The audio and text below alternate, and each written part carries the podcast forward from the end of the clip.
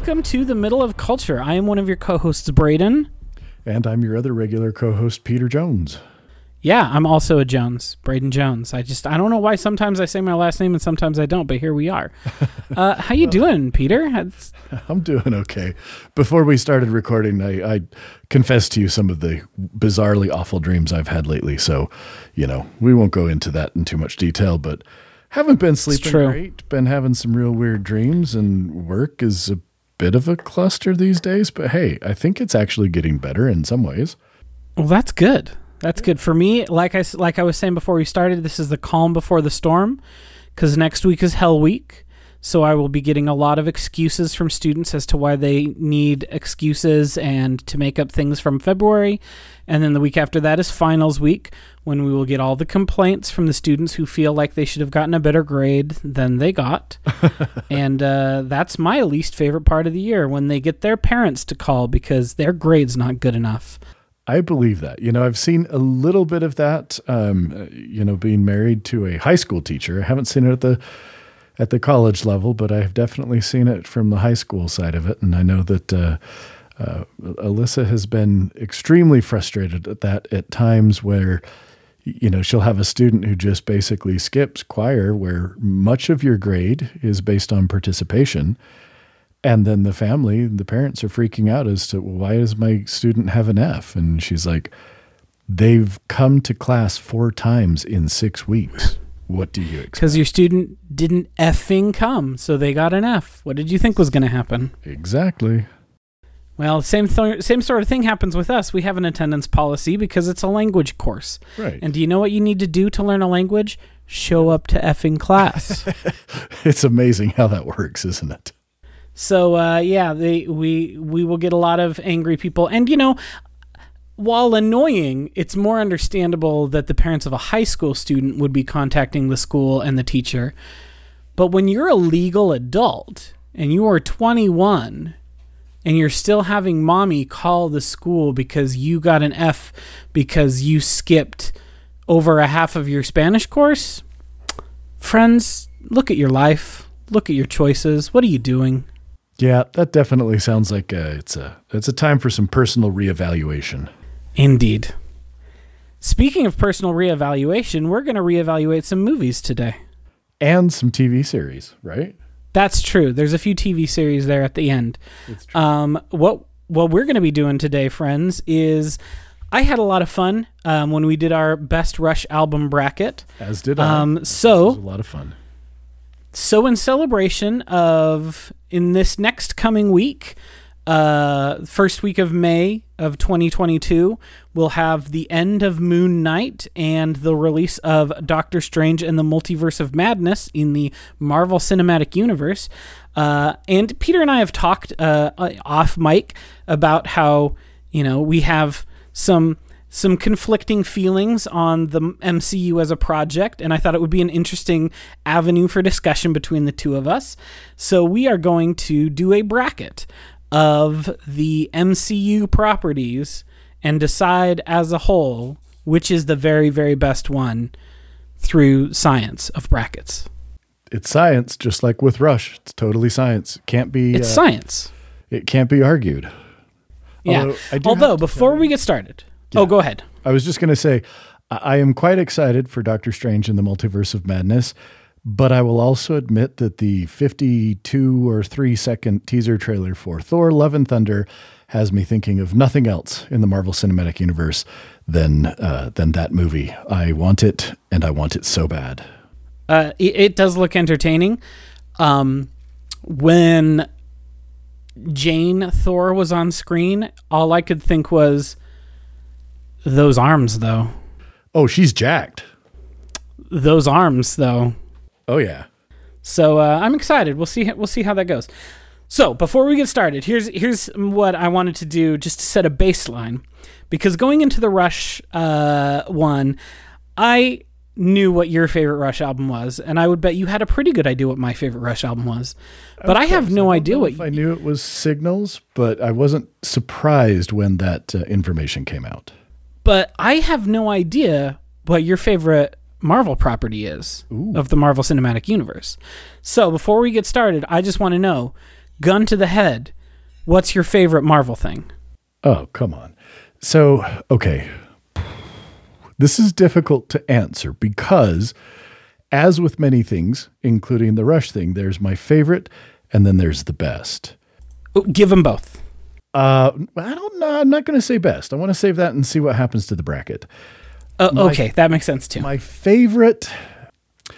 I'm going to go ahead and I'm going to I'm going to phrase it this way. And I don't even know if I can call this if I can officially say this is my favorite. If I here's what I'd say. If you said you have to watch an MCU property right now or something terrible will happen to you, that MCU property is going to be Thor Ragnarok.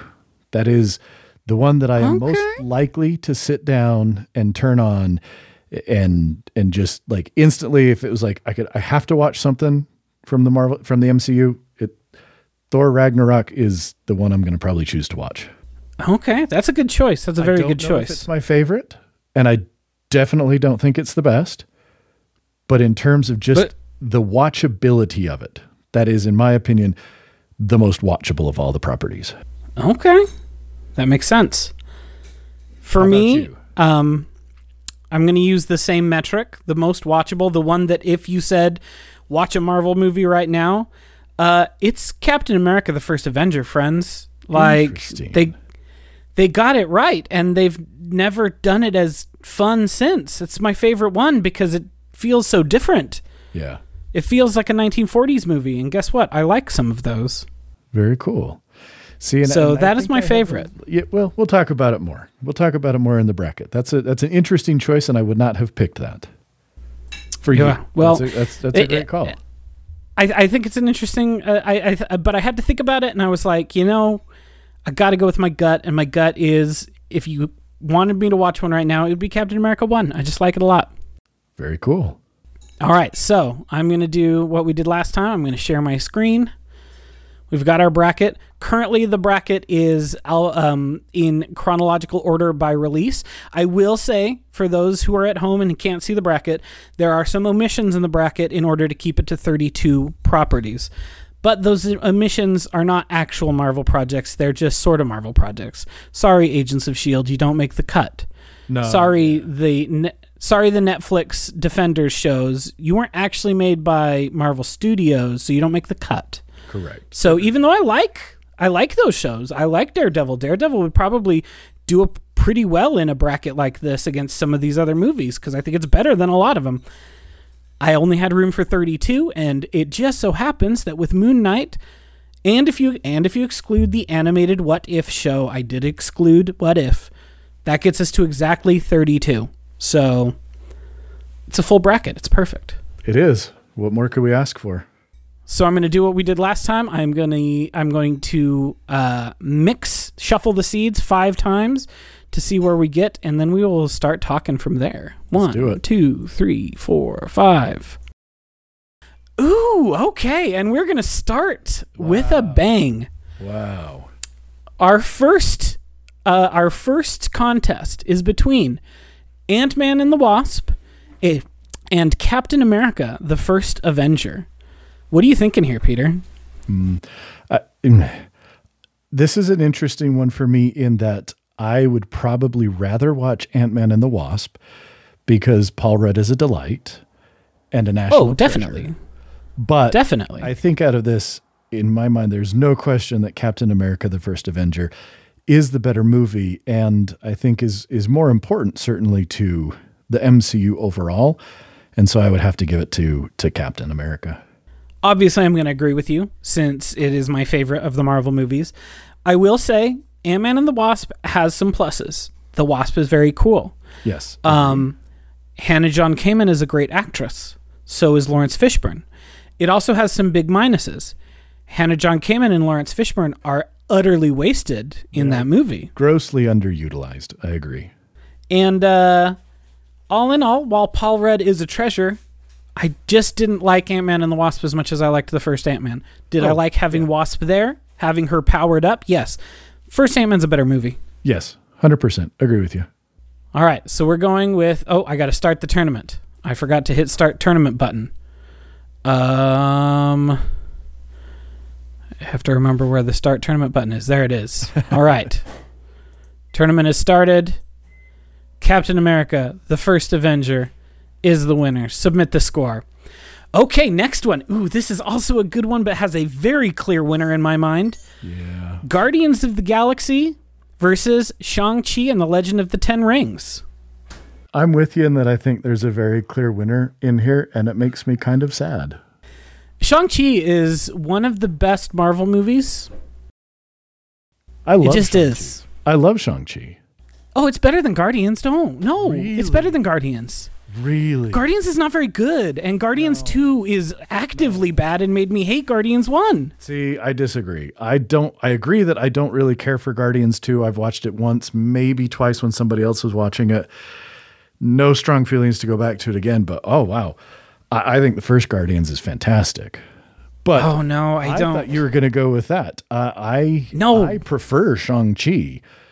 Shang-Chi's way better. And I think that it's a more enjoyable movie. And I think that the characters are better. I mean, I don't know. I, I am, hmm. I love Chris Pratt in Parks and Rec. I am over Chris Pratt. See, I do not like Chris Pratt in Parks and Rec and think that Andy Dwyer is one of the worst parts of Parks and Rec and utterly despise Chris Pratt, everything he stands for, and every time I see his face and every time I hear that he's in another project, it makes me virulently angry that that project is going to star such a loathsome troglodyte of a human being. so, I feel like you may know more about Chris Pratt than I do. All I know is that I'm tired of him, and he kind of feels like, you know, he's one. He's of those everywhere. who- he's he's everywhere, but he's not. He doesn't have a lot of depth to him. Like every character is some variation of the same thing to some degree or Yep. another. So I agree. no, then great. I absolutely, I'm totally down with Shang-Chi moving on. I was going to be sad because I was afraid that Shang-Chi was getting booted in the first round, which I think would be a, a grave injustice to that movie. Because The only reason I'm not going to fight, the only reason I'm not going to fight for Shang-Chi to make it to round three is because it's going up against Captain America 1. if it was going up against most of the rest of the list, I would see, of course, Shang-Chi goes on. Because here's the thing great cast, yes, great. The first time that the action has been really good and really parsable in a Marvel movie. Because the thing about the Marvel movies is I like the characters, and then the action starts, and I go, Good Lord, could you hire a single person who knows how to direct an action sequence ever in your lives? And they did that with Shang-Chi. It looks like a wuxia. It feels like that kind of movie. The the special effects are even good in it. In the big too big special effects ending that every Marvel movie has that ruins them for me so often, this one had pretty good special effects and moreover, the kung fu in it was pretty dang good. yeah, no, I really enjoyed it, and and I liked, I liked the dynamic between you know Shang-Chi and, and his dad. I, I thought that that was an interesting dynamic and, and it was sort of predictable in how it ended and stuff. But I liked the fact that you could kind of identify with where his dad was coming from. Like he didn't oh, feel Oh, like for the sure. mustache twirling, snidely whiplash villain that sometimes we get in in comic book movies, and and that I personally feel that Marvel has made some significant strides to move away from, but y- you Sure. know, it still has has elements here and there, and, and so I really liked him. I thought it was good, and yeah, I agree. The cast was fantastic, and I enjoyed that. You know, one of the things I liked most about it is that we didn't have to go through the whole let's see Shang-Chi become a hero. Like that very first bus fight, you're like, oh no, this dude's a stud already. He he's he's Yep. pretty awesome already. And that was a mm-hmm. again kind of a fun change for a first, you know, a- an introduction to a character. So I'm happy to see it advance.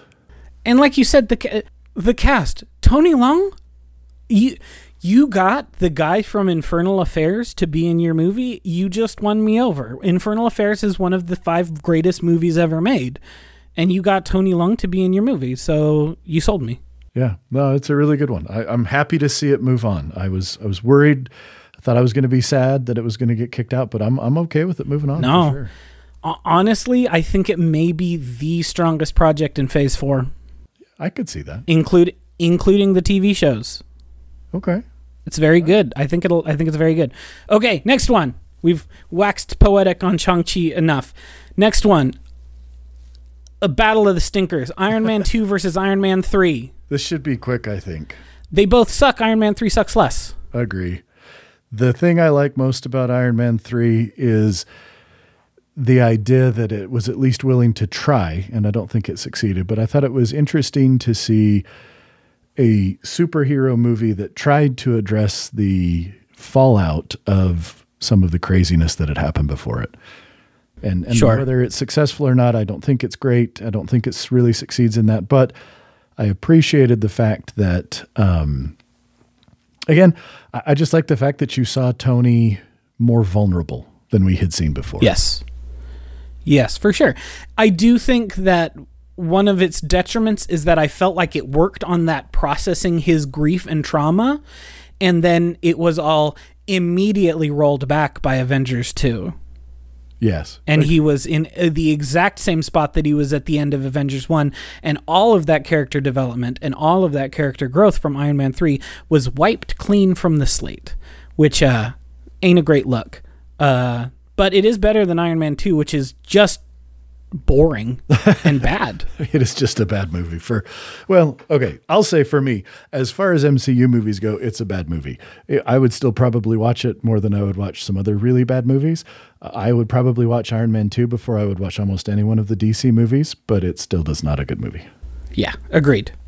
All right, next up, our first TV show's appearance. We have Falcon and the Winter Soldier versus Avengers Endgame. Well, that one's easy for me, at least. Winter Soldier is the weakest of the TV shows that's been out. Mm, it is. Loki's maybe worse. Oh, but Winter Soldier and Falcon was not very good. You know, I, I liked, don't think I. Go ahead. No, go ahead. I was just going to say, and, and you know, we we had a, uh, shall we just say, somewhat heated discussion in a family Discord about this months ago that I, I wish not to retread. Uh, I agree with a lot of the sentiments that I don't think it went as far as it could with some of the race, the uh, ideas of race and everything. But at the same time, and, and maybe I'm being too forgiving, I it went further than I thought Disney would have the balls to do. And so I appreciated that at least it raised some questions and made, you know, had some scenes that I was like, okay, yeah, this is a little uncomfortable. And again, more than I expected from Disney, not as much as it would have been nice for them to do, but but more than I expected. So I'll give it props for that. But it, it's definitely, in my opinion, the weakest of the uh, TV shows. And yeah, no way it stacks up against Endgame, which Endgame has many flaws. It has, you know, anytime that time travel is involved, things are going to get goofy and potentially stupid. But man, I will never forget the first time I saw Endgame opening night with my kids in the theater, and that was that was an experience, and I love it. I love it probably oh, yeah. more than I should, but I love that movie. Here's what I'll say for Endgame. If I was going to put an Avengers movie on to just watch, it would be Endgame. Yeah. It's I, I think, think the best of the four Avengers movies. See, and I think Infinity War is a better movie, but because of the way it ends and everything, it's not like I can't just watch Infinity War. If I watch Infinity War, I yeah, it's a bummer. Finish, I have to then immediately go into Endgame so that it doesn't end uh, on a bummer. But I actually think in, I think Infinity War personally is a better movie.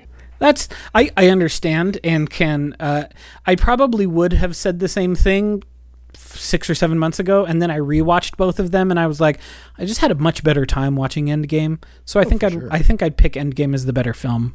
Yeah, cool. Uh, Infinity War like builds on all those stakes from the movies before it, but it ends so dourly, and you know, I, I, I yeah, I like I like Endgame a lot. Yeah. All right, next up we have Ant Man versus Spider Man Far From Home. Hmm. I've been looking at this for one. me. Yes, please. Ant Man's a clear winner. Okay. And I would probably say Ant Man is the winner for me as well, although it's not quite as clear. And the biggest issue for me falls down to the villain. Ant Man was one of those classic Marvel movies where the villain suffered from the I'm just like the hero, except I'm crazy. And Yes. you know, I think Darren Cross is a terrible villain and is really the one thing that drags that movie down uh, from where it could be 100%. for me. And I actually really like uh, Mysterio as as a villain to some degree. I thought it was a it was an interesting way they kind of manipulated his powers and worked him in. And he was, uh, in my opinion, he's kind of a hard character anyway because it is all this idea of, of illusion and that sort of thing. I thought they did a decent job with it, but I think that that Spider-Man: Far From Home, out of that Tom Holland John Watts trilogy, is the weakest of the three of those. I, I would agree. And to be fair, uh, I think Tom Holland is a great Spider Man. I enjoy watching this trilogy of Spider Man movies, but I think that they suck because Tony Stark is in them or influences them too much. I definitely agree with that in the first one. I think eh, well, but I felt the same way with was with Far From Home. Mysterio was a great idea for a character, but then it was just version 5 or 4 or 5 of disgruntled former Stark employee and or associate goes villain. And like I don't need that for the fourth or fifth time. Even though I thought Gyllenhaal was good, Gyllenhaal did a good job. I liked him. I, nearly always like Jake Gyllenhaal. He's a very good actor. But him being yet another disgruntled Tony Stark acolyte going up against the gruntled Tony Stark acolyte who's trying to overcome the grief of the loss of his inexplicably now his mentor figure mentor figure. It's just I I think I, I understand why Iron Man was such a tent pole of the MCU for so long Yeah. but I don't like him as a character, and I think that he was too integrally in, too integral in too many of the projects that weren't Iron Man projects, and it kind of drives me crazy. So I, while I really like Holland, I don't like watching that. If I'm going to watch a Spider-Man movie, I'm going to go watch a Sam Raimi movie. Thank you very much. Yeah. Uh, but anyway, I I want to like them more, but I just don't because it's too much Tony Stark worship in them. Yeah, I can see that. I, I love them. I, I really enjoy them, and um, you know, we'll we'll talk about the others as we get there. But again, Sure. pairing, uh, I would. This is another situation where if I was going to sit down and pick one of these two movies to watch, uh, I would definitely Ant Man would be the choice uh, over Spider Man Far From Home for me without question. Well, Paul Rudd is right there, like you said. Yep. Okay, now we've got a good one here. We've got Captain America, the Winter Soldier, versus Hawkeye. Yep. So here's the thing. I like Winter Soldier a lot. I don't think that I like it as much as other people do because I still think Captain America 1 is my favorite Captain America movie, but I totally understand why people prefer Captain America 2. I like the vibes. I like that it feels like a spy thriller until the last 30 minutes. I like uh, Chris Evans hits a stride in that film that was missing from Avengers. I thought that he was really good in Cap 1. And I thought that and I think a lot of this came down to the writing and direction. I thought he was pretty hokey in Avengers 1. Uh-huh. And then Cap 2 had him come into his own in a lot of ways. And I really like it. But at the same time, I finally went back and watched Hawkeye at your recommendation this last week. So fun. Kate Bishop and Yelena Belova is the best team up that the Marvel Universe could possibly give us with their current roster. Yes, I agree with that. Also, it didn't have the problem that the other TV shows have had, even where the last uh the last uh, installment didn't suck. It actually was good, and the stakes felt real, and the action felt parsable and believable instead of becoming a terrible like mishmash of CGI. And uh, because it was all that street level, it it had the feel in a lot of ways of what you got out of Daredevil, with maybe less of the brutality of what you got in the Daredevil fight scenes. But the fight scenes were actually like livable and breathable and parsable instead of being just a mishmash of CGI. Yeah. So uh, that is a big plus in my book, and a lot of the misdirection that it played as well. Like, spoiler alert, but Jack Duquesne not being the bad guy is not what I expected. I did So expect good. her mom to be evil. the end. I expected her mom to be evil because I've read comic books and I know that his, that you know her mom is dead in the comics, but her dad is evil. So I expected her mom to be evil, but I also expected Jack Duquesne to be evil instead of being a weird swashbuckling swashbucklerman. Yeah, He was great. he was great. I love it. He pulls out his sword and he's just It's like, really fun. okay, I love this. It was So- really fun. I really liked it a lot. Okay, but here's the deal.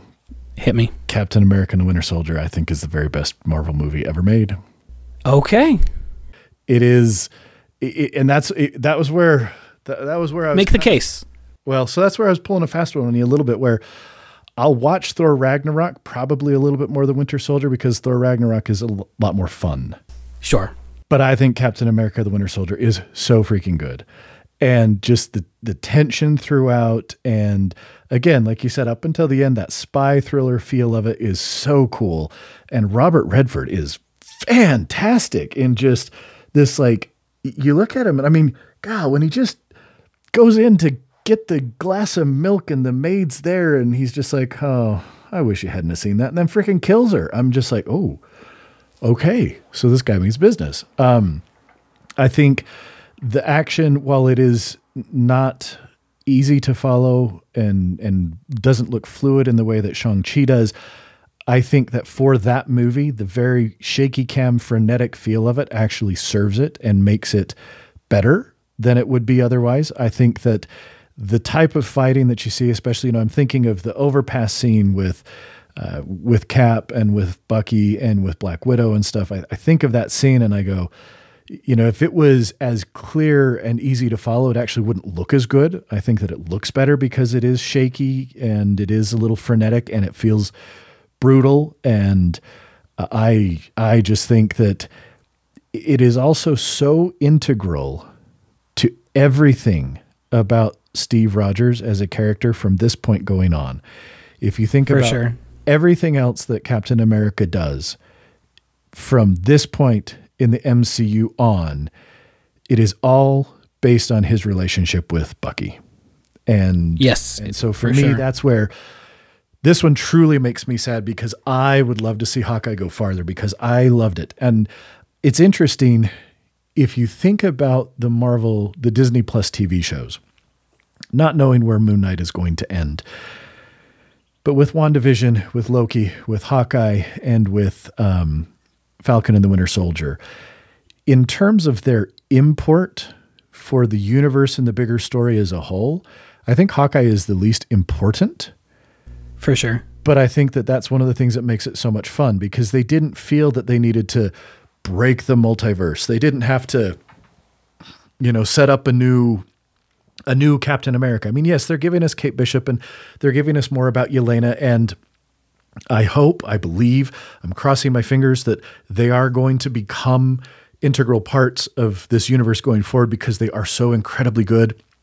And like I said to you, the chemistry between those two. I mean, I was just thinking today about the scene where Kate walks into her apartment and there's Yelena and she's made the mac and cheese and she puts the sriracha on it. And the way that she's just so casual yet also menacing yet also just like hey come on i'm just i, I like you know that kind of just the interplay between them is marvelous and so Yeah. i'd really like to see hawkeye go farther but i don't think i can move hawkeye past captain america winter soldier That's fair. You've convinced me. Uh, if I were making the list myself, I'd move Hawkeye on. But I, I agree with you that Winter Soldier is so integral to the trajectory of who Steve Rogers is. Um, and it is really good. Um, and if you liked it, go watch Three Days of the Condor. That's what I'll say. Go watch some actual 70s spy thrillers because a lot of them are really good. yeah But uh, I'll give it to Winter Soldier. I liked I liked Winter Soldier. like I said, it makes me really sad because I would have loved to see Hawkeye go a little further because it's just have, so but- dang much fun. I mean, it is just like I say, that's I don't I haven't really wanted to go back and watch any of the Disney Plus ones again, in part because I just have so little time to actually watch something. And they're too long. but man, I, I'd go back and watch Hawkeye again in a heartbeat. In fact, with it being in that Christmas setting, that's one of those things that I'm like, you know what? Every December, I'm watching frickin' Hawkeye. Yeah. It was good. I really enjoyed it.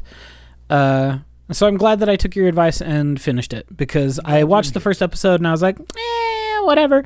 But I sat down and just like blitzed the whole thing last week, and I was like, this was really enjoyable.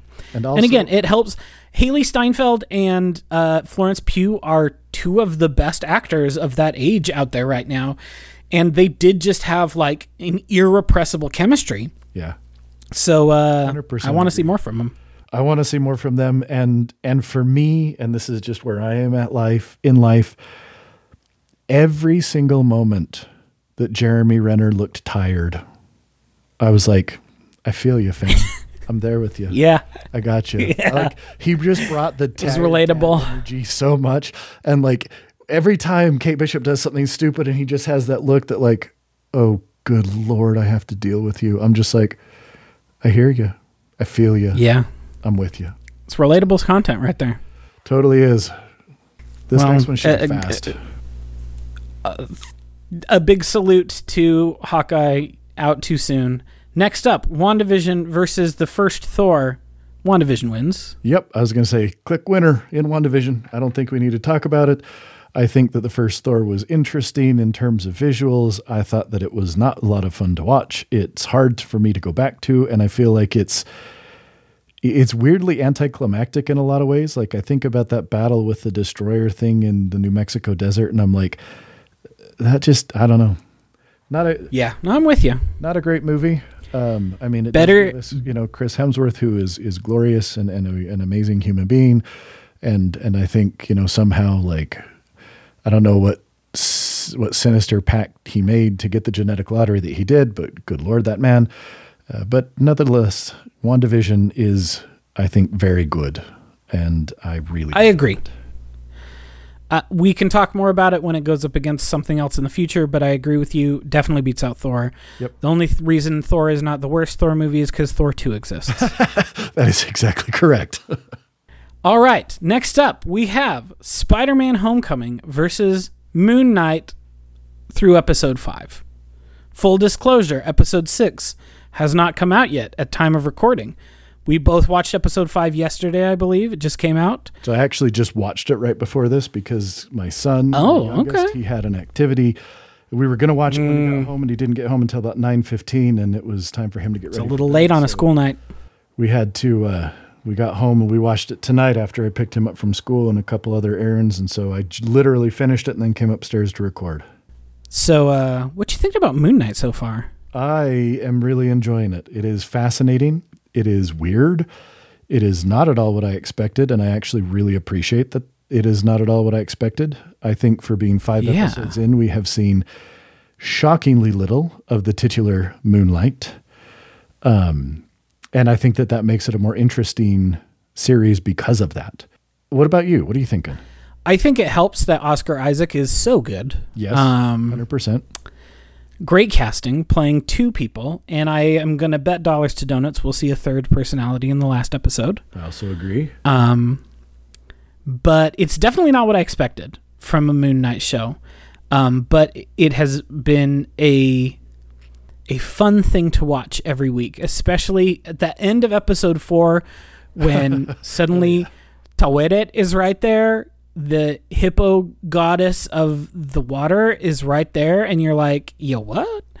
and she was a delight. She was so good in episode five. She was. And so I am I and I was shocked by the cliffhanger at the end of episode 5 and I thought to myself there's no way they're going to tie this up in one more ep. Yeah. So I'm very curious to see what they do. One of the other things I've And, really uh, enjoyed about it thus far is is you know again it, it wasn't it, it's been a lot less action heavy than I expected it to be. Uh, I liked that we've gotten as much Stephen Grant as we did. I was a little afraid in the very first episode that as soon as we got to the end and then boom, there's Mark Spector in the Moon Knight costume. I was afraid that that was going to be it for Stephen Grant, but that he was just going to be, you know, in a reflection here and there, little bits. So I've enjoyed that we've gotten as much as we have of him. Um, it's I I am enjoying it. I don't know where it's going to go, and I have a, a Yeah. hard time knowing how to rank it because it, it is as unexpected and feels so. I mean, man, I'm not gonna lie. Like episode five was uncomfortable. Like yeah, it, it was really was. It was really uncomfortable. I mean, when you you know, I'm glad that we didn't see it, but when you hear that belt, man, I, I was cringing hard. Like it was it was difficult. Yeah. Um, yeah. So I, I don't know. It's a tough one because I'm enjoying it, and I think that if they can really stick the landing, uh, I think that it would be. It, it has the potential to be one of the better of the Disney Plus series but I have no idea where it's going to go from here. And then the other thing that, and I hate to, I hate to ding it because of this, but we are talking about, you know, the Marvel Cinematic Universe. And I don't know how connected this is going to be to the rest of the universe, you know? I mean, we've had That's a couple fair. little, a couple little nods here and there to things that have happened in the rest of the MCU. And there mm-hmm. was there was, you know, a comment um, with Taweret. She said something about the whatever the land of the ancients, you know, the which is obviously from Black Panther, and so there was again a nod to that. But it, I don't know. I don't know how connected it's going to be, and I don't know if it needs to be, but it, it feels a lot more standalone than some of the others have had have felt. And sure, not saying that's good, not saying that's bad, but it's it's been different in that regard. Oh, see, I'm saying that's good. I like that feature of it. Yeah. Because I was talking with I was talking with our parents last time they came out to visit me, and mom was talking about how she still goes and sees the Marvel movies, but she's so incredibly lost at this point. Yes. Because they're so interconnected and there's sequels of sequels of not that same movie, but a sequel to a different movie with a different name, that she just kind of feels lost. And she's like, I go and I have a good time, but I don't really know how it all works, how all these pieces fit together. So, as you know, now that the Avengers saga is complete, I like the sort of splintering that we're hopefully seeing into being like like in comic books I can pick up Captain Marvel every month when the Captain Marvel comic book comes out. And I know she's showing up in other books, but I don't have to know what's going on in those other books. I don't care. I only care what's going on in Captain Marvel. And see, maybe it's because I, have always been such a completionist to a, a bit of a neurotic fault. I really dislike that aspect about well, I wouldn't say dislike, but I had a hard time with that aspect of at least Marvel comic books. There was nothing that made me more angry when I was reading a comic than to see the little asterisk and it would look, you know, there'd be a little box that would be see such and such book episode such and such and it just oh pissed me off so bad that That's I fair. couldn't get the whole story. And so I guess I look at it and I go, well, but this is what Marvel's always done. I mean, you know, ever since I was reading The Incredible Hulk and The Amazing Spider Man back in the 80s, I remember feeling that way and feeling frustrated. And Sure. It, it has kind of for me even been made. I mean, it's easier to overcome, but you know, having a subscription to Marvel Unlimited has made it that much more obvious how egregiously they do this. I mean, you yeah. told me to read Annihilation and it was great and I enjoyed it. But the number of different issues of different books that I had to track down to try and get the whole picture of this Annihilation storyline was was pretty wild, was maddening. And so, yeah, you know, I, I kind of feel like it's always kind of been part of Marvel for good or ill. And I'm at the point now where, as someone who does watch all of these, I really enjoy that aspect because you see those little, again, those little nods here and there, which, again, just like in the episode tonight, you don't have to know that she was make that Taweret was making reference to kind of the afterlife sort of setting in in the Black Panther movies. But if you did, then it was a little wink and a nod, and it was like, cool, I picked that up. Um, yeah. So I think it's both a strength and a weakness, and I think that it's very difficult to balance because there are so many properties now, and I'm sure there's a lot of people who, like me, love catching those little Easter eggs and those little connections here and there. While sure. at the same time, that is going to make it to some degree a little bit more impenetrable to people who don't who haven't picked up on all those things and maybe haven't watched everything uh, or watched it more than once and that sort of thing. So I don't know. Yeah. Let's talk. Well, it also. It, oh yeah, go ahead, please. It complicates things in that, like, Disney Plus isn't available worldwide yet. Yeah. So Doctor Strange 2 is going to come out next week, and Wanda Romanoff is a quite a large part of that movie, and what happened in WandaVision is uh, going to be referenced in that movie, and we'll know what that meant, but someone who's watching, you know, who decided to not get a VPN or pirate WandaVision somehow uh, is going to be like, wait, what? Why is what? What happened? What's the Westview affair? Yeah. So that that's the difficulty. Complicate it for sure. Uh, I do think. All right, you know, but- we've talked a lot about Moon Knight. We haven't talked about Spider-Man: Homecoming. Homecoming, Homecoming. Too much Tony Stark, but other than that, it's a good Spider-Man movie. I won't disagree with the too much Tony Stark. I definitely felt that. Uh, I think Vulture that- was great. Yeah, I was just going to say I think that Michael Keaton as Vulture was fantastic. One of the best villains uh, in in all of the Marvel properties. I love, man, just the oh the car ride on the way to prom. That is one of those. that is such a good, such a tense, such a in, an intense scene Yeah, that manages to still play it so restrained in a lot of ways that I I thought it was great. And you know, maybe because I don't know where Moon Knight's going to end up, for me, I think Spider-Man: Homecoming wins this bracket. I think that's fair. And, and and a lot of it is the strength of again. I like you. I love Tom Holland. I think he's fantastic as uh, in, as this character. And boy, Michael Keaton just freaking knocked it out of the park with Vulture in this one. So again, He really did. understandable. You can see where he's coming from. You can understand his motivations, and and just wow, just so good and so menacing yet still kind of human in a way that a lot of times they aren't. Yep. I I thought that he was really well cast. Um, and I really enjoyed it. So I think I'll agree with you that Homecoming, until I know where Moon Knight ends, I'll give it to Homecoming. Depending on what happens next week in Moon Knight, I might want to revise that. And it could, and I agree, it could change that for me as well. Um, but but not knowing the end of that story, I, I have found it very interesting, very fascinating. I like a lot of the characters in it, but not knowing where it's going to end up and then are they going to stick the landing or not makes me a little hes- hesitant to to put it too far forward. And they so rarely stick the landing. Yeah, it is something they've struggled with a little bit. They're like the Stephen King of movies. They're really good at setup, and the first two thirds to three quarters, you're like, this is really good. And then the last part happens, and you're like, kind of lost the plot there, guys. Yeah. and that's the case with both of our next two, uh, which is the black bracket, the blacket, if you will, Black Panther versus Black Widow. What do you think? Um, I I like both of these movies. I I really like some of the characters aside from the main character that these movies gave us. Again, we've got Yelena uh, being introduced in Black Widow. I, I love Shuri. I love the Dora Milaje. I love um, Okoye. No, Okoye is the Milaje. What's why can I not think of his kind of Nakia. Nakia, thank you. Oh man, I just had a brain fart. I, I think those are great side characters, or or not even side characters, but great, you know, additional characters in Black Panther.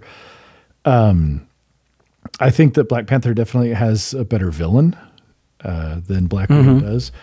Uh, I, I I think Black Panther is definitely the better movie, though I don't know if I'd enjoy it that much better than Black Widow. Depending on the day, I might pick one to watch over the other. It's not an every time I would pick Black Panther to watch, but I do think that Black Panther is is definitely the better movie out of these two.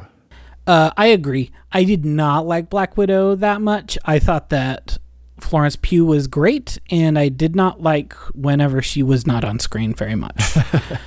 um, and so, and Black Panther, I have a lot of ideological problems with the movie about the techno futurist uh, African nations solution being yeah, the CIA is okay, and we're going to build tech things in Oakland. Like, just the most toothless possible ending. Um, and any movie that tells me the CIA is a good guy, I'm going to be like, that's a ding on you. The CIA has never been a good guy ever. um, but it is a better movie. It's a better movie. So I agree with you there. And it's okay because it's gonna lose the next round.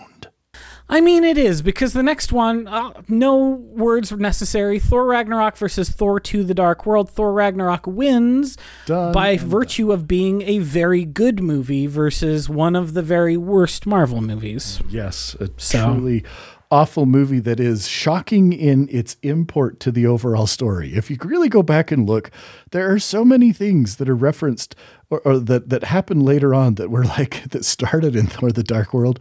That I swear, part of me thinks that Kevin Feige is just trolling the rest of the world and is like, I know you guys think Thor: The Dark World's a bad movie, and it is, but I'm gonna make you have to still think about it because I'm gonna bring it back every chance I get.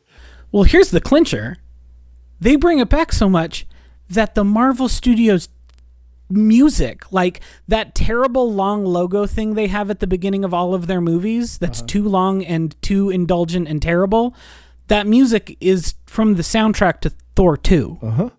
I tell you, I think that I think that Kevin is just trolling everybody. I think so too. This is another Movie one we don't have sucks. to talk Um, about. Eternals versus Infinity War. Eternals sucked. Eternals was so god awful. I was so mad at how bad Eternals was because every every few minutes there was a flash of great cinematography, but the sh- the story sucked, the characters sucked, the action scene sucked, the effects sucked. The everything about it sucked except for when they were wistfully looking at a sunset. everything about that movie sucked other than that. And then you'd see them wistfully looking over a sunset and you were like, "Oh, well, that's a nice shot. Too bad the rest of this movie's garbage." So I'm really, really glad that I don't have to try and defend Eternals against anything. I do not dislike it nearly as much as you do. I truly, though, will admit that I have only watched it once when I saw it in the theaters with my in the theater with my son, and it. You know, I came out of it going, that was actually kind of cool. And the more I've thought about it, I'm like, I don't really feel like I need to watch that again. And so maybe that says something.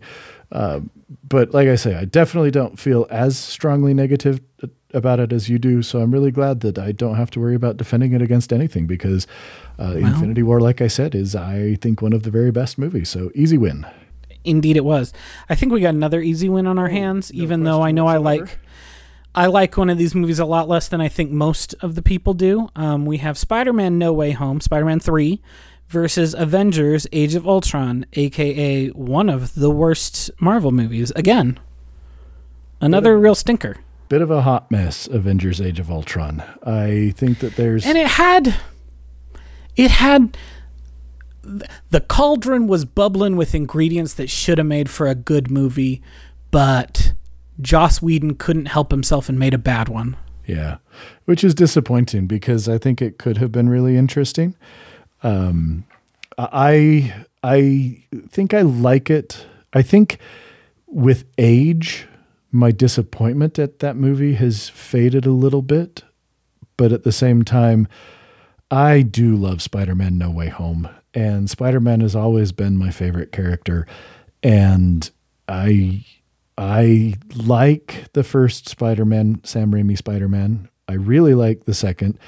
I really hate the third.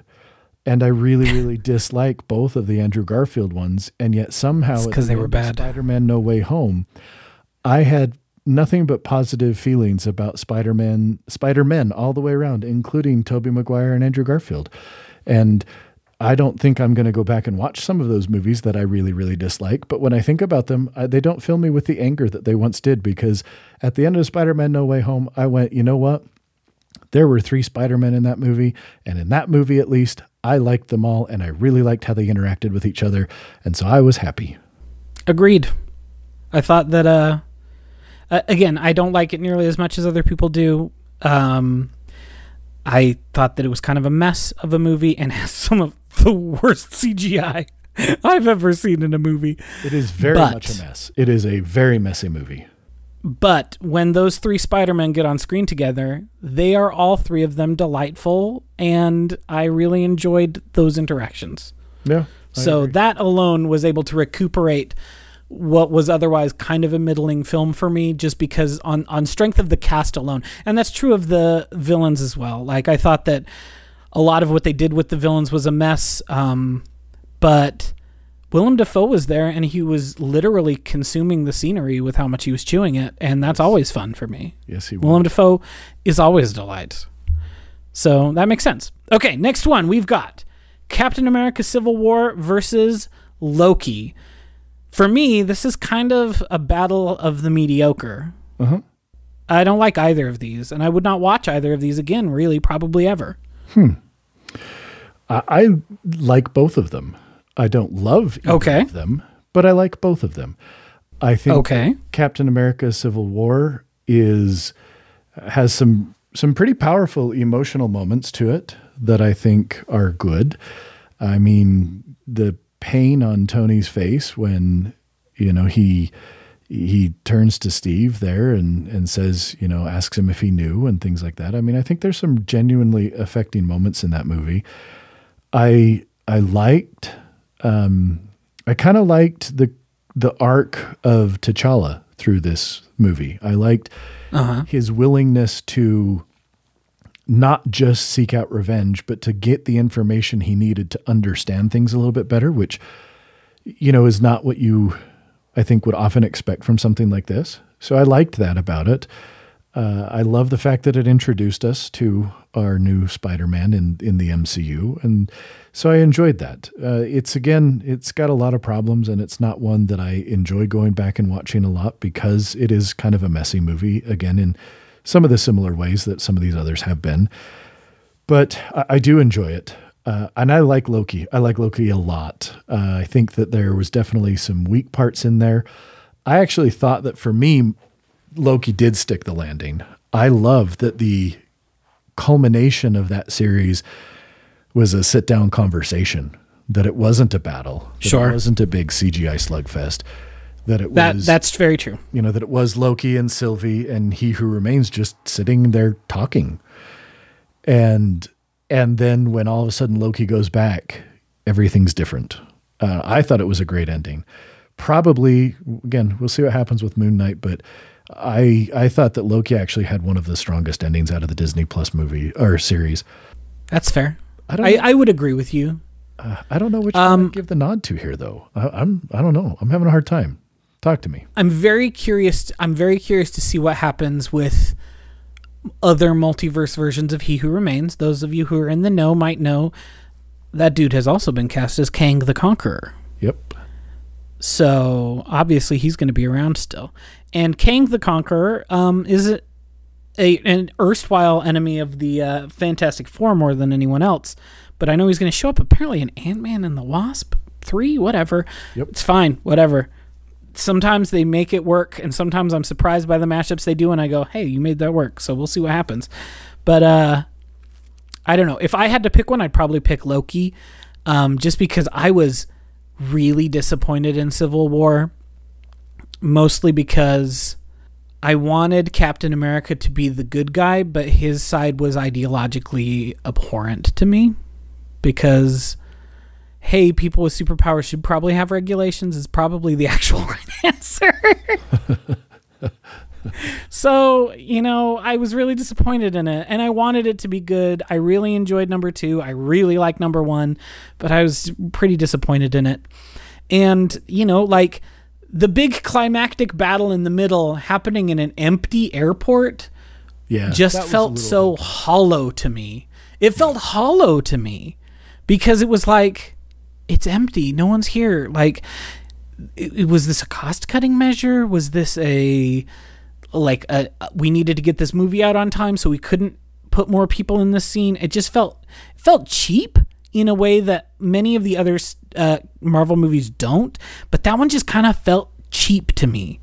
Yeah, I can definitely So see that. I, I think I would probably give the nod to Loki here if I had to pick. But again, for me, I don't really like either of them too much. But I think Loki's probably better. Okay.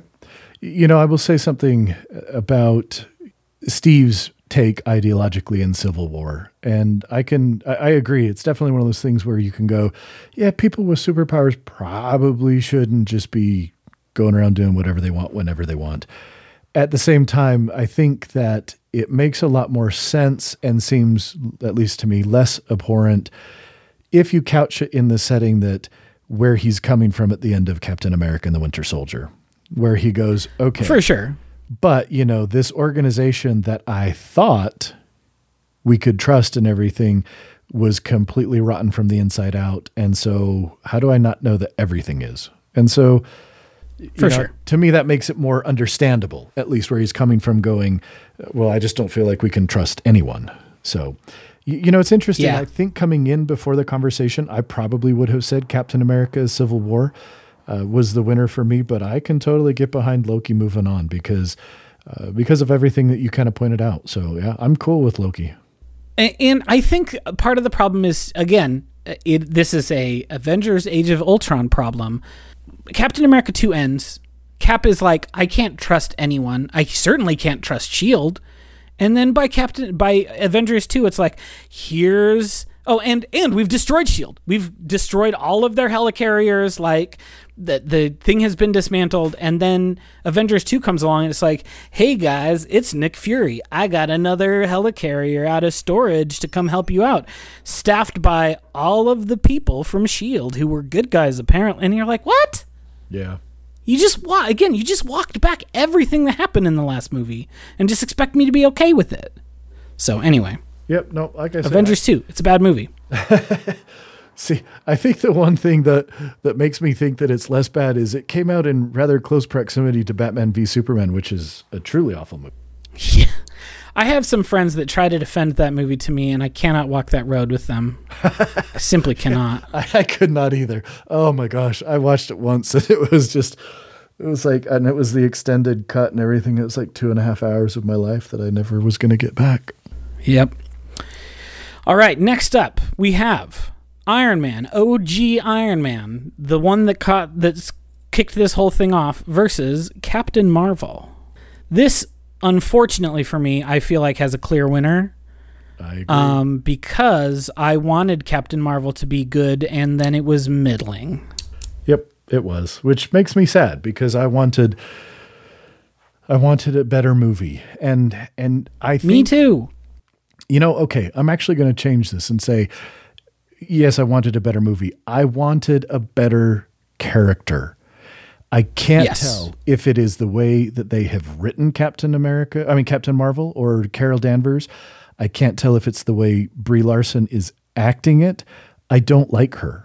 She comes off Yeah. so just like smug and it- just she's just not likable. She hasn't been likable to me at in any way so far. Yep. And that makes me sad because I would like to like her, but I do not. It makes me sad too. Captain Marvel is probably my second or fav- or third favorite superhero. And a lot of that is in spite of this is, you know, deep cuts for the deep cut fools. A lot of that is in spite of what Marvel Comics has done with her ever since they upgraded her from Ms. Marvel to Captain Marvel. She was a better character back when she was an alcoholic dealing with the difficulties of being Ms. Marvel instead of being fashy Captain Marvel, which is what she usually is these days.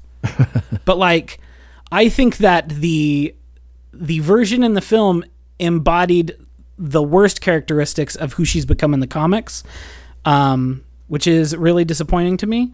Uh, and I agree that it was just I just I wanted to like it because, like I say, she's my second or third favorite superhero. Like I really like her. She's it's her and Spider Man vying for number two position. So like I really like her, but I don't like who she is right now, and I don't like how the MCU has dealt with her. So we'll Yeah, see. I agree. We'll I'm, see if the Marvels is any good. I, I'm really hoping that they're able to turn her character around in that because, like I say, I, I, I think the movie's fine, and I think I would actually really like Captain Marvel if I liked like Captain Marvel the movie, if I liked her as a character, but I just don't. Yeah. I mean, Ben Mendelsohn was delightful, mm-hmm. and that's what I can say for that movie. And the other thing I can say for it is that the anti aging tech was very inconsistent. if you watch that movie again, listener, pay attention to Samuel L. Jackson's hairline. It is never in the same place from shot to shot. I definitely haven't noticed that. they cannot keep a you're like i'm just like you should have put him in a wig guys you should have put him in a wig you can't do this you're doing it wrong you're doing it bad anyway it's not good i wanted it to be good nia dacosta is a very good director Um, but what happens very often is they get an indie director who has had one or two hits, whether they're good or bad, under their belt, like Chloe Zhao, the the Eternals. I don't like Nomadland, but a lot of people did like Nomadland. But then she just like made a middling Marvel movie, and I don't want that to happen with Nia DaCosta. I think she's extremely talented. The Candyman sequel reboot was scary as shit. It was very good, uh, and I want her to do really good with the Marvels, but I don't. I don't know that I have faith that that'll happen. We'll see though. We'll see. Yep. Okay, next up we have Doctor Strange versus The Avengers, original OG The Avengers. Doctor Strange is just okay. Yeah. Um, and while I have a lot of problems with Joss Whedon's writing and directing, I think The Avengers is probably the better movie. I think it is too. I don't like it nearly as much as I did when it came out. Same. But at the same time, it's definitely better than Doctor Strange. And if, uh, again, I maybe this is unfair of me, but in in some of the judging that I'm doing with this, I'm looking in and saying, okay, but but what was its import for Sure. the rest of it? And and quite honestly, again, all problems aside, because there's plenty of problems with the Avengers as a movie. I think it's impossible to uh, say that it has not had a huge impact on cinema, movie, you know, that that whole industry and everything as a whole. And so it's really interesting to kind of go, wow. I mean, you know, there've been whole studios that have almost crumbled because they tried to do what Marvel did and managed to pull off with the Avengers surprisingly well. And it's interesting that when it was getting ready to come out, everybody's like, oh my gosh, this is going to be such a mess trying to have six characters there. And yet it works and it works pretty well. And then Marvel's kind of like, here, hold my beer. And then, you know, we get Infinity War and we get Endgame and we get these movies that have bigger and bigger and bigger casts and still hold together reasonably well. Again, they've Yeah, got some problems, agreed. but but they're able to pull off. I mean, if you think about how many characters and and little stories and everything we're juggling in, for example, Infinity War, and how well it actually holds together, and then compare that to again the uh, what should have been an aborted movie of the Justice League. And you go, they're doing three times as many stories in Infinity War, and they do it a bazillion times better than Justice League managed to pull off. So It's true. It's uh, and very the true. Kind of started that all and and showed us that again, not perfectly, definitely some issues, but I'm also um, uh, will admit I'm a huge fan for the MCU stuff. It's kind of one of the few things that I will set aside time and money for in terms of movies because I have so little of it. And and you go, you know, I think that Kevin Feige is a a relatively singular talent in the way he's been able Agreed. to kind of guide this all. And again, I know I keep saying this, not perfectly by any means, but he made it look easy, sort of, because everybody else who's tried to do anything even remotely similar to it has utterly and completely failed. And and I think the Avengers was important because of the way it kind of said, no, we can bring multiple characters together and we can make it work and make it enjoyable to watch and make it actually coherent. Yeah, I 100% agree with you. Um, yeah, 100%. Doctor Strange, not that great. I hope Doctor Strange 2 is better. I I think that it will not be what I want from it, but that's okay. Uh, because Sam Raimi has made plenty of other movies I can go watch when I'm disappointed. when I walk out of when I walk out of Multiverse of Madness and I go, that was a Marvel movie. That wasn't a Sam Raimi movie. I'm going to go watch Drag Me to Hell. And then I'll go watch Drag Me to Hell and have a wonderful time. All right. So, our last uh I'm laughing because Bracket HQ, I swear, was like, we're going to give you the very last one of this first round is going to be the hardest because it's a question of which movie sucks worse. Uh Incredible Hulk's better. It's bad, but it's better than Guardians 2. I'm going to take your word for it. I haven't watched either of those movies since they came out. So I really and truly couldn't tell you. Here's the only reason why I will give Incredible Hulk the nod. Stan Lee has a heart attack because he drinks a Brazilian soda with gamma blood in it. That's it. That you won. You won. That's the only reason. I, like I say, I, I I don't remember anything of that movie. I remember watching. I hated- thinking, this wasn't terrible at the time I watched it, but that was back in 2008. Yeah, it was. Here's the thing. They made a good Hulk movie, and I know people disagree with me, and I know people are like, "No, Ang Lee's Hulk is bad," but they're wrong. Ang Lee's Hulk is cool, and it's a mess. But like, show me another movie that had the guts to do comic paneling on the page like that. They're few and far between. It's a cool movie. Ang Lee's Hulk. Go watch it again. It's it will grow in your estimation. You don't need to go watch Leterrier's Incredible Hulk again. It's fine. Norton was a bad casting. Ruffalo is better, even though it feels like he's phoning in everything you see him in the last three or four movies. But he's better than Edwin Ed Norton, so I'll take it. So give me a real quick, give me the short version of why you dislike Guardians of the Galaxy 2 so much. Um, I think that it treats its female characters in a utterly abhorrent fashion. Um, and I think that it is a misogynist film to its core. And I don't think it's very entertaining. And it has Chris Pratt in it. And I don't like Chris Pratt. Sounds good. Uh, honestly, all I remember about that second Guardians of the Galaxy movie was that for reasons that I do, and I do not recall why, but I remember being uncomfortable watching it. And I think it's the only Marvel property that has made me uncomfortable unintentionally. As I mentioned earlier, the fifth episode of Moon Knight made me uncomfortable very intentionally. That was its that was on Oh, sure. purpose. It was supposed to do that. I don't think that Guardians of the Galaxy 2 was supposed to make me feel uncomfortable. I just remember feeling very uncomfortable watching it. I'm going to blame the misogyny for that. So, you know, uh, like I say, hundred percent think that that could be what it is because I don't remember. I remember so little about it. I just remember thinking I was sufficiently uncomfortable watching it that I didn't ever have any desire to watch it again. Good. Don't.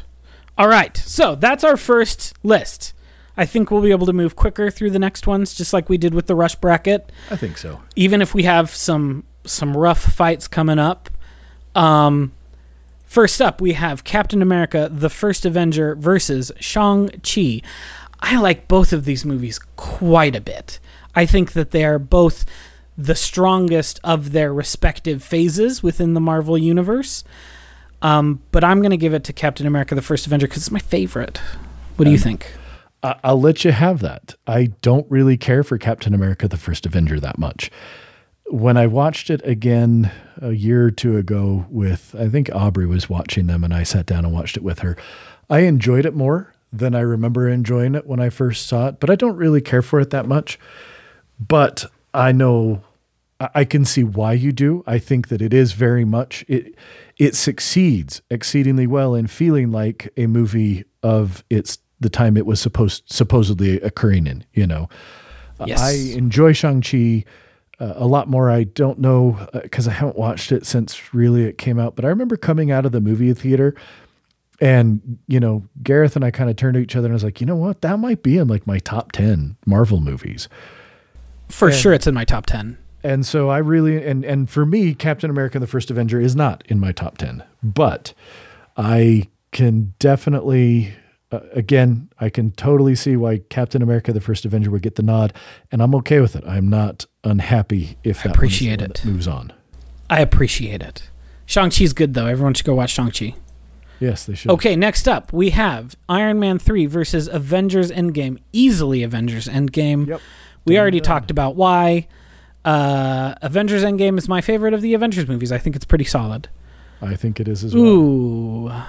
This is a rough one that I think I know how it's going to go, and there is a right answer, but I don't like that it's the right answer. Ant Man versus Captain America Winter Soldier. Winter Soldier is a better movie, as we've discussed in detail earlier. But I I really will like also- Paul Rudd, though, like you said.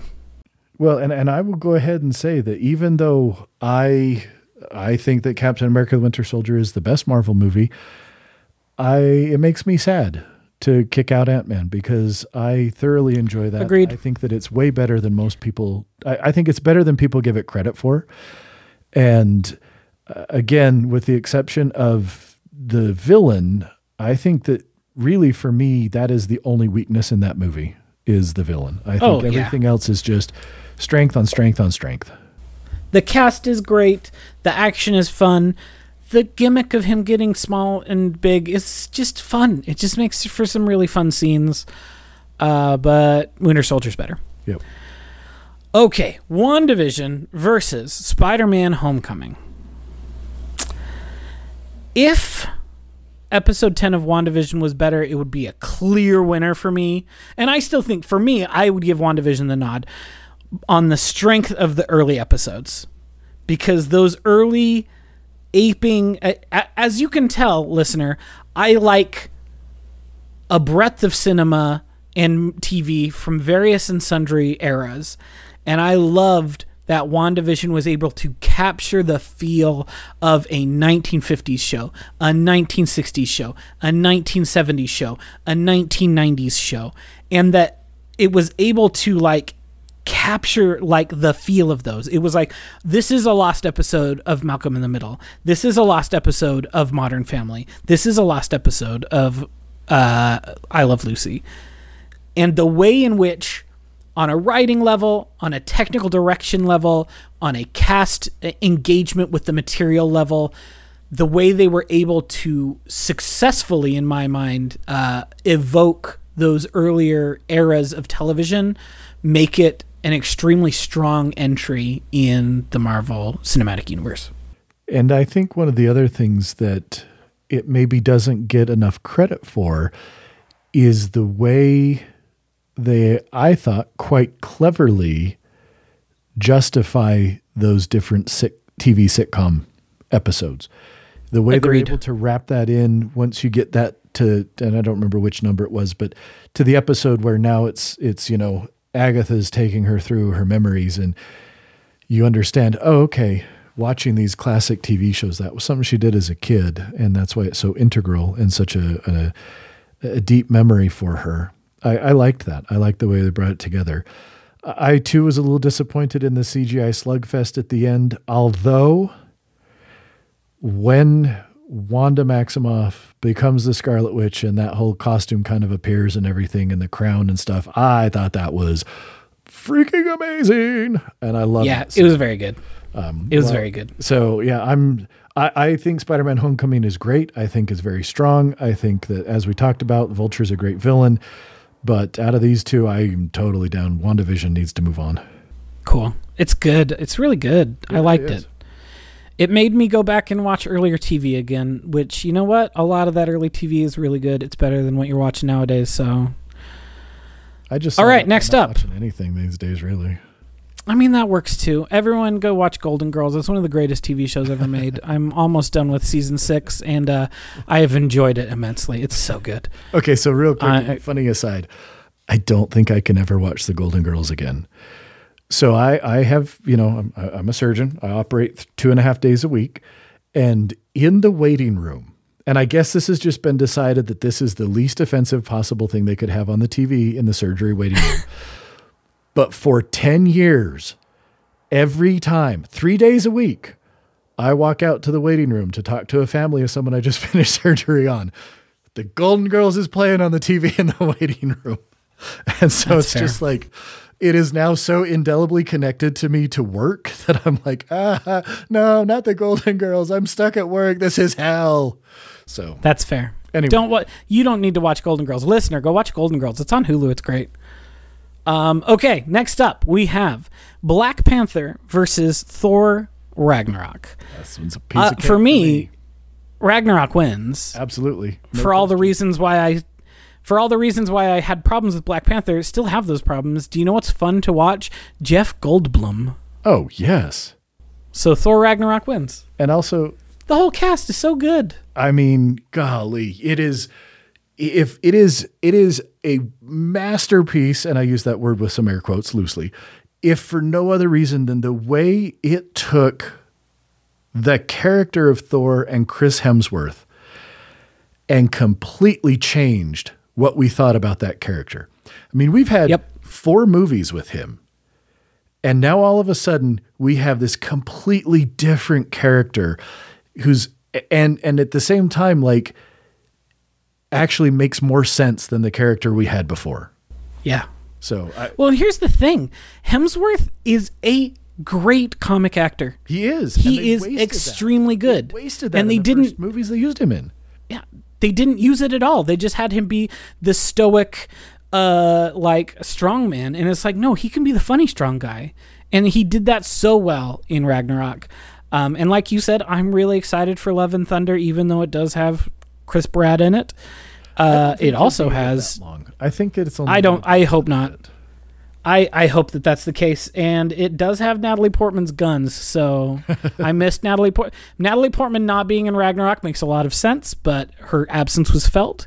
I'm glad she's back and double the size. Agreed. All right, next up we have Avengers: Infinity War versus Spider-Man: No Way Home. What do you think? I'm going to go with whatever you say here because I don't think that I have a clear uh, winner for me here. Oh, and, and If I had to pick? I do have a clear winner for me here, and it is only because really, if I was to rank my MCU movies, depending on the day, Infinity War is either number one or number two, and Spider-Man: No Way Home is in the top three or four. But I think that Infinity War, as I think Infinity War is interestingly the least messy of the Avengers movies and it's doing so much but i actually think that it's the least i don't know it just feels like it comes together better and holds together better than the others. And as much as i love spider-man no way home like you said earlier it's it, there's a lot of messiness to it. And Sure. and it really succeeds on the strength of the interactions between the three Spider-Men and and as well, you know, particularly Willem Dafoe. And so out of those two, I've got to go with Infinity War as Sure. certainly I think the better movie and I think the one that I, I like more. Yeah. Uh, no Way Home just ended so poorly for me. Um, having everyone forget him and Aunt May is also dead is such a terrible way for that movie to end, especially if they don't make any more. And I know that there's talk that they might make more Spider Man movies with Tom Holland. I would like them to. I think he's a very good Spider Man. But it was such a dour place for that that trilogy to end. And I didn't like that Yeah. um, even if I had a good time while watching it. And of course, Infinity War also ends in a very dour place. But then the sequel came out. Correct. And I think that that's the thing is we already know we have the advantage of in, with Infinity War of knowing what happens next. Exactly. Well, and the knowing when I when that movie ended and the entire theater on opening night was in utter shock and you could have heard a pin drop, we all knew that the next movie was coming out next year. Yeah. So yeah, it did end dourly and poorly, and we were like, "Yo, Thanos won," but they'll fix it next year, baby. But I don't have that with No Way Home. It just ends with no one remembers who he is, and his last family member got murked in a bad way. Yeah, it's true. So, anyway, I, I like Infinity War better. All right, next up we have Loki versus OG Iron Man. I mean, I got one of them started this whole thing. I was going to say I have to give it to Iron Man. I think that One of them, I don't. One of them started the whole thing. I think that Iron Man is a little overrated and well, I don't know if I'd say overrated. I it gets actually back to what your criticism of the Tom Holland Spider-Man movies was I think that Tony Stark as a character had an outsized influence on the rest of all the movies up until after Endgame even. And, Yes. And so that's that's one thing that I struggle just a little bit with, but uh, I enjoy Loki. I think that Tom Hiddleston is a, a treasure of a human being, and I want to see him do Agreed. anything that he wants to let me see him do. Um, but I, I do think we got to give the nod to Iron Man there. Go watch Crimson Shadows. It was fun. All right, last one of this uh this part of the bracket. Avengers versus Incredible Hulk. No contest. Avengers wins. Oh, okay. On to round three. We already we already talked about why Incredible Hulk was going to lose whatever it up went up against. Yep. All right. Next up, we have Captain America: The First Avenger versus Avengers Endgame. yeah. Is Avengers Endgame probably the right answer? Yes. Am I mad that it's the right answer? Also, yes. so we'll say Avengers Endgame. You know, And I I'll be sad. Get through with Shang Chi in part. You did. I, I- you gave it gonna me. it Past Endgame, so You gave it to me. I appreciate that. All right, next up we have Captain oh, America Winter Soldier versus Wanda Vision. And this is where I think our paths diverge in I a wood. so. I think so. I, I so here's what I'm going to say. This is one where I would not argue anyone who said was better, was needed to win in this bracket. I will be sad. I will personally always take Captain America Winter Soldier over almost anything on this list, with the exception of so so here's where we're getting into where I, I kind of said earlier. For me, my number ones and two is probably between Winter Soldier and Thor Ragnarok. And I enjoy watching Thor Ragnarok more than I enjoy watching Winter Soldier. But at the same time, WandaVision did some things that were so unique, that were so, at least in terms of the MCU, were kind of groundbreaking and told their, the story of Wanda's grief and loss in an incredibly powerful and fascinating way that I I don't know. I could I could be convinced either way. I'm giving it to Winter Soldier. All right. I'm not going to argue with you. It's the right answer. WandaVision is the show I like more, but it's also like f- six hours to watch that whole thing. Winter Soldier is a two and a half. I'm out in two and a half. It's great. okay. Respect my time. All right, next up. This one is easy for me. It's Thor Ragnarok. It's Thor Ragnarok versus Infinity War. I think Thor Ragnarok is a better movie and a movie I'd rather watch on both parts. Uh, okay. I want in my heart of hearts, I want it to be Thor Ragnarok, but I also think Infinity War is a better movie. But I'm not going to argue with you because I love Thor Ragnarok so freaking much. It is so stinking fun. I mean, Oh my gosh. I just I I don't even remember what it was, but I saw some little clip and it's that little clip at the like the after credit scene where Jeff Goldblum's getting out of the thing and he's like, Woo, revolution. Good job. And I was just like, oh my gosh, this movie is just golly. It just does so many things so right and it shouldn't work, but man, like Jeff Goldblum melting the dude. And just like I mean, uh, oh, Ooh, it's getting on my shoes. so good.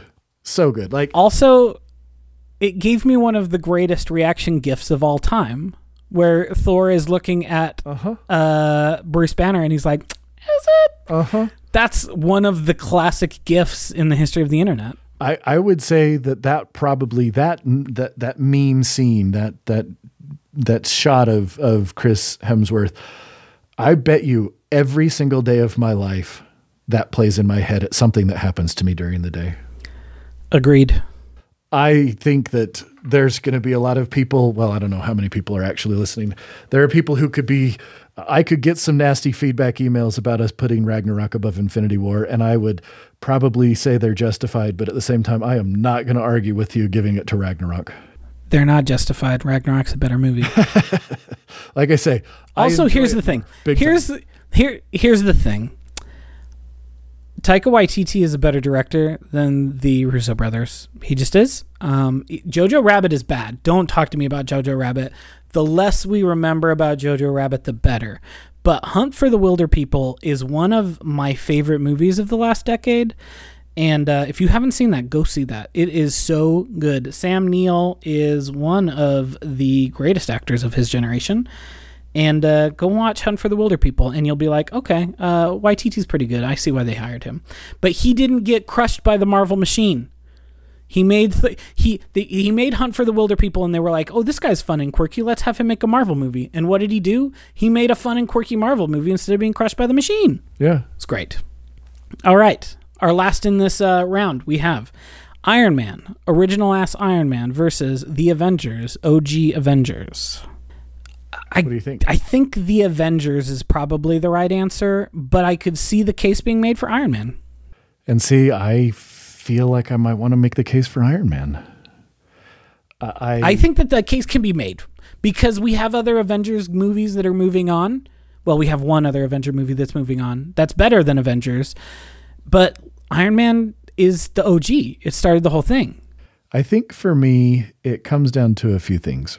Um, number one, the I don't know how much was practical versus how much was CGI, but there is just there is a weight to the Iron Man suits in Iron Man 1 that we lose as the movies go on. There One is a- hundred percent. you know there's there's just this physicality like when you hear him walking and just the steps and stuff like that that that are that is really cool that sticks with me i mean there are just sound bits from that first movie that are just etched into my brain because the sound work was so good for some of that stuff i i like the journey of iron man um, the Avengers has to lose some points because of the absolutely uh, horrible costume that Captain America was given. I mean, they done our boy, they, they done our boy Steve dirty with that. They just did. They did him so dirty. he had the I I'm a first Avengers defender, so I'm also going to be a first Avengers costume defender. Oh no, it's a that is a functional good costume, and then they blew it yes. in Avengers, they and totally thankfully. Did. And thankfully, by Winter Soldier, they were like, no, no, no, oh, this needs to look like a combat gear. This needs to not look like a dumb spandex thing. It needs to look like combat gear because he's a soldier. And that's what they did in all the future ones. Yeah. They figured I, it out.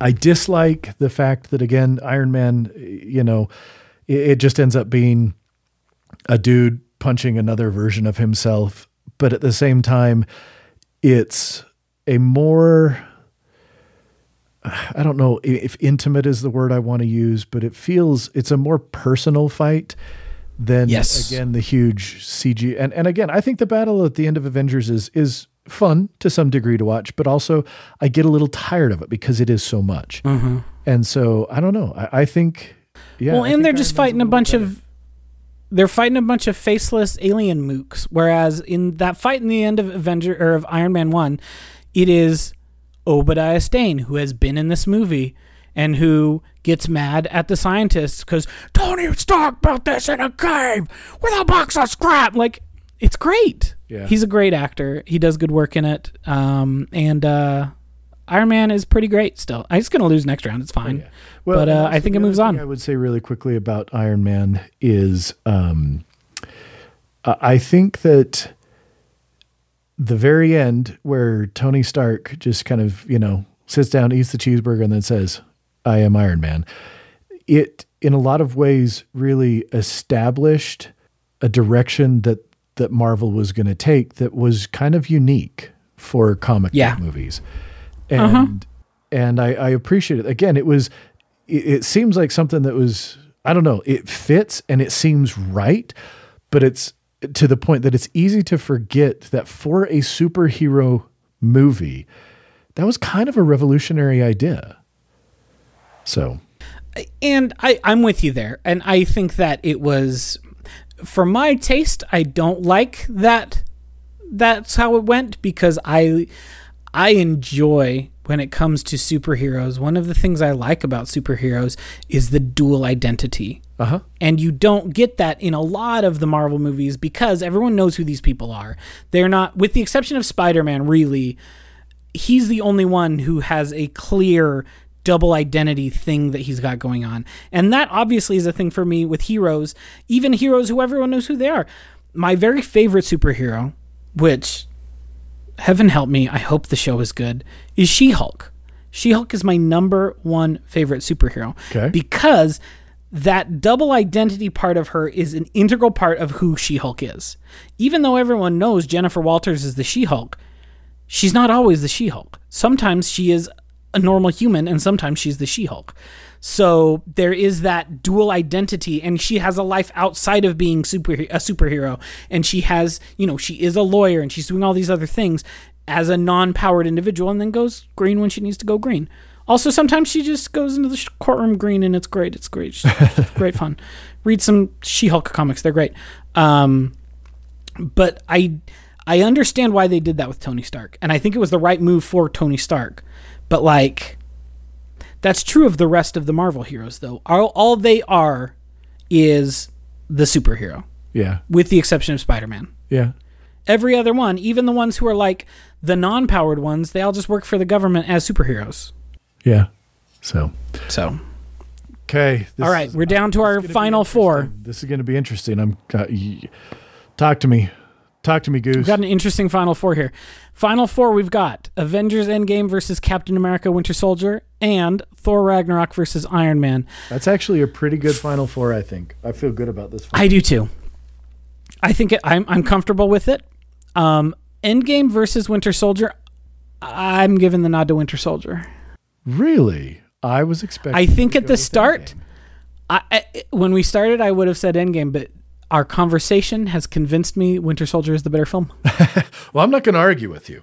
I'm definitely not going to argue with you. I mean, again, Yeah. there's a reason that it is probably my favorite or one of my favorites, and I think it's maybe the Yeah. best. But you know, I like Endgame. I think- Endgame had to do more than almost any movie that I certainly any movie I have ever seen. But the um, the weight of what Endgame needed to pull off was incredible. And Herculean. it, it didn't pull it off perfectly, but it pulled it off really well. And I don't know if I've ever been as excited at a movie moment in my life as I am when Thanos has beaten the snot out of Thor and all of a sudden Mjolnir goes flying into Captain America's hand. That might Yup. be the most badass moment of superhero movie that I have ever seen in my life. I yeah, it, love it. And then Thor rolls. and like- it pays off. Oh, no, when Thor is so thrilled by it yes, that's the best. because. Thor knows he's worthy.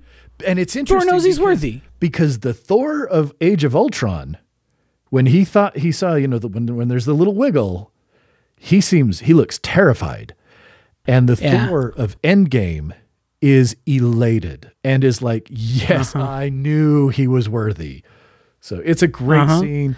I I love that. And he was the whole time. It wiggles in Age of Ultron. We all know he could have picked it up. Of course he could have. And because he's a nice guy and he knew that it would crush Thor's fragile Asgardian ego, he doesn't do it because because he's freaking Steve Rogers. But, But yeah, when the chips are down, he does what needs to be done.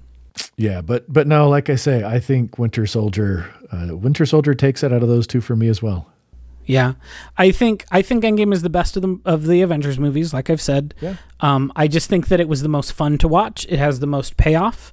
Um, has some really great lines, but uh, Winter Soldier's better.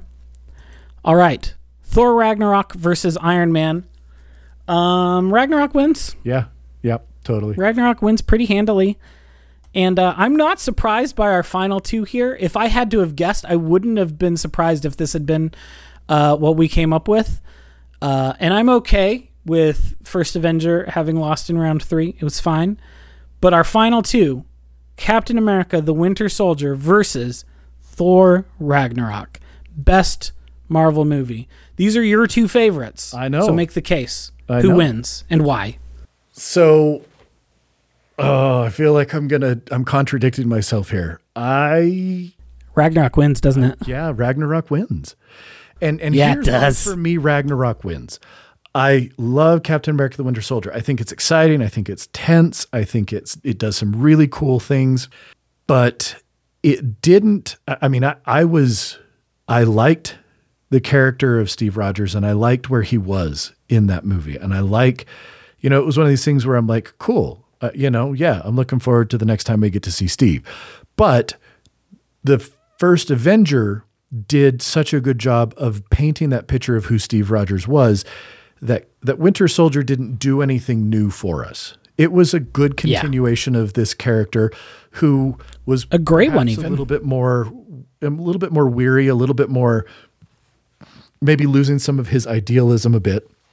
But it was you know, the next Captain America movie, I wasn't excited to see it to see what are they going to do with Captain America. I was excited to see it because here we've got Civil War and it's going to be how are they going to pull this off and I have never maybe never is a, a, strong word to use, but I can't recall ever having been more excited to see where a character was going to go than I was to see where are they going to take Thor, but not just Thor. Where are they going to take Thor? What's going to happen to his relationship with Loki? What's going to happen with Valkyrie? I mean, there were multiple characters that at the end of Thor Ragnarok, I was so excited to see what happens to these characters next. And and that's why I think I'm leaning I'm giving it to Thor Ragnarok because I am I truly am. I'm so excited for the next Thor movie because I love this character and what he has become in a way that uh, like I, I mean really I think I look at it and I say as of right now where we're at Thor is my favorite character in the MCU and and it's all because Fair. of what I think really the combination of Taika Waititi and Chris Hemsworth being allowed to kind of come together and go, this guy's been a schmuck. Let's make him not a schmuck. And and so I think for me that's why I give it to Thor Ragnarok because I am so excited to see where he goes next. And I was at the very end of it. I was like, this is great. Show me more. What's going to happen to this character and these characters around him? For sure. If anything, the end of that movie makes me that much more disappointed in uh, the way that Infinity War did the same sort of thing that uh, I had been complaining earlier about what Age of Ultron did, where the first five minutes of Infinity War is like, hey, remember all of that feeling of possibility that you had at the end of Ragnarok? Boom, boom, boom, boom, boom. We're going to empty a clip into all of that feeling of possibility. Um, and it ended up being a good movie. We've talked about why I thought it was a pretty okay movie, and but it lost to Ragnarok for a reason, and that's because Ragnarok is better. And I'm sad in the ways in which we lost a lot of that potentiality, but I'm excited, especially after having seen the trailer, for the ways in which we could recapture some of that potentiality and see it redirected in new ways. Yeah. I. Um, I think it's going to be fun. I'm really excited for it. So I have to admit, So- I'm a little surprised. I even though I, we started this off and you asked me and I told you that Thor Ragnarok is the one I'd sit down and watch if I was going to sit down and watch something. I did not think that it was going to make it, um, but I feel good about it. I feel good about that uh, the course of that uh, that bracket. Uh, It's the right choice. I think it's the right choice. Uh, yeah. Uh, if I had to pick one, it is compulsively watchable. That's the one thing about it is just an extremely watchable film. You know, The it, cast is really great. it kind of gets scene, the to scenery is fun. Oh yeah. And it kind of gets back to one of the reasons I love the first Incredibles so so much. It's one of those movies that it doesn't matter what I'm doing. If that movie is on, I'm going to stop and I'm going to watch it until I absolutely have to go and do something else. And Ragnarok is the same way. Doesn't matter where it is in the movie. If that movie's playing and I'm close by, I'm going to just un, not even thinking about it. I will find myself, I'm going to stop and I'm going to start watching it until I, I don't, I can't anymore till I got to go do something else. Cause it's just, it, it is so watchable. It is so enjoyable. And, you know, man, I'm just, I'm seeing Thor slow mo coming down to the Rainbow Bridge while Immigrant Song is playing, and I just get excited. Yup. Oh man, and and good. the hordes of zombies are uh, trying to climb up to him and he's coming down with slow mo with that hammer ready to just or what not the hammer uh oh yeah i guess it is a hammer no, no he's he it's doesn't himself have any he doesn't have the hammer Yeah. it's just him he's just the god of lightning Yep. So uh it's a good movie it it's really good, movie. It's a fun movie. It's uh, it, it's worthy of taking the title. I think. Again, little surprise that Agreed. it there, but I think it, it, it it's a it's a worthy victor. Agreed And it's kind of also go watch what we do in the shadows if you haven't seen what we do in the shadows go go enjoy the rest of taika waititi's um filmography with the exception of jojo rabbit we're not talking about that movie go watch everything else he's made it's all good And I have heard that our flag means death is is uh, is very good as well. I haven't had a chance to watch it. I have heard nothing but good about that as well. Um, I'm excited to dig into it in the next little bit. Um, it looks really great. It's got it's got Rhys Darby as one of the pirate captains, along with Taika, and those two guys together just make for a great a, great time. I love those New Zealanders. Yeah. No, I think it, it's uh, it, he he's good. He's interesting, and Uh, I haven't seen Jojo Rabbit, so I can't comment about that. But I can say that, you know, I, I think that uh, I don't know, just something about the the energy, the kind of the way that he managed to reinvigorate not just Thor, but I think reinvigorate Chris Hemsworth as Thor. Uh, really, Uh-huh. I'm like, that's great. That was cool. It was good. Have you seen What We Do in the Shadows? I haven't. I need to. It's good. You should watch it. And then if you have time, I know I know you probably won't watch the show cuz you don't have time to watch a TV show, but that show is also extremely good. Yeah, I've heard that, and it's one of those things that's on my radar that one of these days I would like to get around to watching, but just haven't. So Worth your time. Also hunt for the Wilderpeople. Anyway, we should wrap up. This has gone long. Uh, it's been a pleasure. Um, if you all if you all disagree or if you want to um, fight with us about our um, stances on these films, feel free to reach out to the email address that Peter can remind me what it is right now. feedback at the middle of culture.com. Heck yeah! What a great, what a great email address. Um, and we will be back in two weeks with a new episode. I'm very excited to find out what it will be.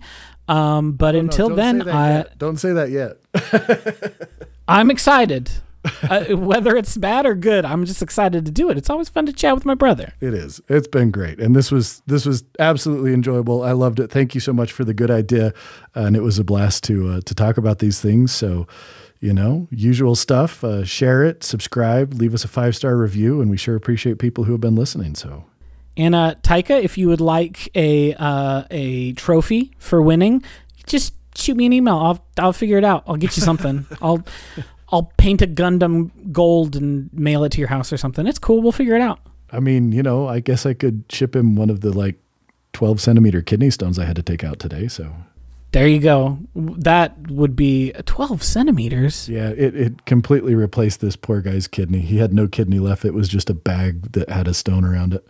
It was amazing. My God in heaven, that's was huge. it was incredible. Whew. Well, that's quite a thing. Anyway, we should go. Uh, should but go. thanks for listening. We'll be back in a couple of weeks. We'll see you then. Sounds good. Bye.